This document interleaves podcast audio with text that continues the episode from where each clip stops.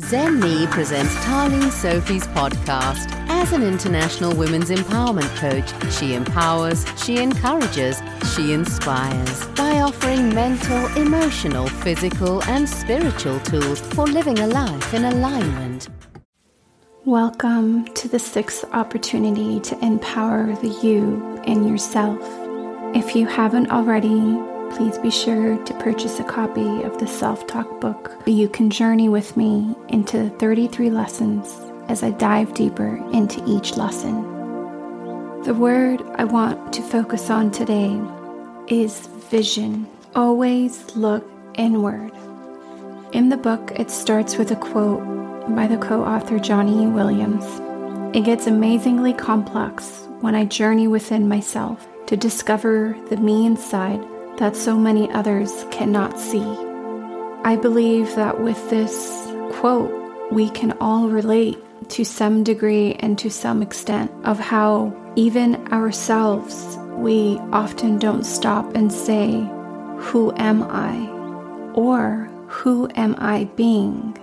If we slow it down and break down what the real truth and context of this quote, to me, in my humble opinion, is that we need to slow things down so we can begin to relearn who we are and not just who we're being in order to play a character and a role. And by definition, vision is the faculty or state of being able to see or to think and plan the future with imagination or wisdom, an experience of seeing someone or something in a dream or trance or as a supernatural apparition. You see, as we begin to ascend towards our vision, you must realize that what you are being shown by the outer world is not often the truth. The truth is found deeply embedded within your heart and soul. Begin to see with your heart instead of what is programmed within our minds. Use that for logic, but connect back into your heart space. Before you choose to express your vision, look within yourself. Again, look inward and assess the contribution your vision and perspective offers to others. Begin to feel and know that in some way you are an invaluable part of the master plan and come to offer a piece of the puzzle. We use our energy to imagine all the things that can go right instead of feeding it to a fear of what can go wrong. You make the choice on how you invest your mental and emotional energy each and every day. You have the choice to imagine the best case scenario for yourself, but we fall back into habit of lack and constantly chasing the carrot dangling over our head but your vision only needs to make sense to you. And so begin to imagine the best case scenario for your vision. There's a great message by the author Osho. He states, You have your destiny within you, you have the blueprint within you.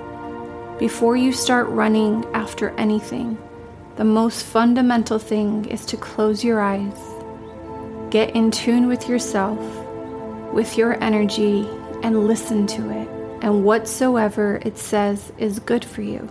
Then you will feel fulfillment. By and by, you will come closer and closer to your blooming and then to your flowering. Those are some powerful sentences, the combination of it all, where again, going inward and visualizing whatsoever that your heart says is good for you, tuning into yourself, and it's that void, that uncomfortableness where we hesitate to sit within it and relish in it and hold safe space for it. So, if we can't do that for ourselves, how are we allowing and contributing to at times the chaos within our fundamental friendships, relationship, family dynamics, work? We can't ask for something we're not willing to do for ourselves, and it begins with practice. Practice doesn't make perfect. You just keep practicing and you become better than you were the day before, the day before that, because that's all you have is the moment and the present. So visualize what your heart desires and never fail to believe in yourself, nor acknowledge yourself and all that you have done thus far in life. Your vision is so important, so stop second guessing yourself.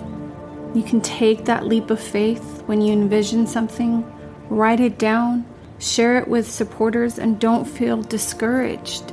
Good time to release things is during the full moon. Good times to draw things back into your space and your energy field, just like the ebb and flow of the waves coming in and going out. You give, you receive, you let go, you release, you surrender, you trust. So, flipping on to the next page says some questions to compare things to an older version of you. Because remember, that is always you versus you. You can only be better than yesterday. So don't be discouraged. Your ideas are yours and yours only. If there's anyone you're creating, writing, speaking, sharing, in whatever capacity showing up, do it for yourself. Even when I'm recording these podcasts and revisiting pages that were written years ago during the pandemic, it brings newness, a new perspective, and I continue to add or take away from things with my vision. You may say a lot of things may have lured you off your course or your path, causing you heartache, but it's probably helped you, right? To see your vision even clearer. So, again, hold that sacred space for yourself. Ask yourself some of the questions in this book. For instance, what vision do you have for yourself? Or have you abandoned by talking yourself out of it, which we're so good with doing? Hence the book Self Talk. Are you in a place where your vision can manifest? Are you able to hold that frequency and vibration long enough for you to sustain and become an ultimate match to that? Drawing in and calling in that, that home you want. Walking around in that luscious, spacious kitchen, everything is new, you put your hands over your heart and you just give thanks. I'm recording this actually the day of Thanksgiving, and really it's giving thanks to ourselves to be able to show up as our best selves day in and day out. And the days that we're struggling and we're in pain and we're in heartache and we're in confusion, just feel it through. Don't react, don't hold it in but find that safe space where you can share, speak, cry, dance, write it out however you can grow through it. Remember to tune inward and continue to raise your vibration so you can always have your heart's desires when you tune into that frequency that is just aligned and perfect for you. So, as always, remember you are a story worth loving. It just takes you to see it, feel it, and then embody it fully. Until we meet again. Make sure to download the Zen Me Women's Empowerment app on Apple and Android devices. Be well.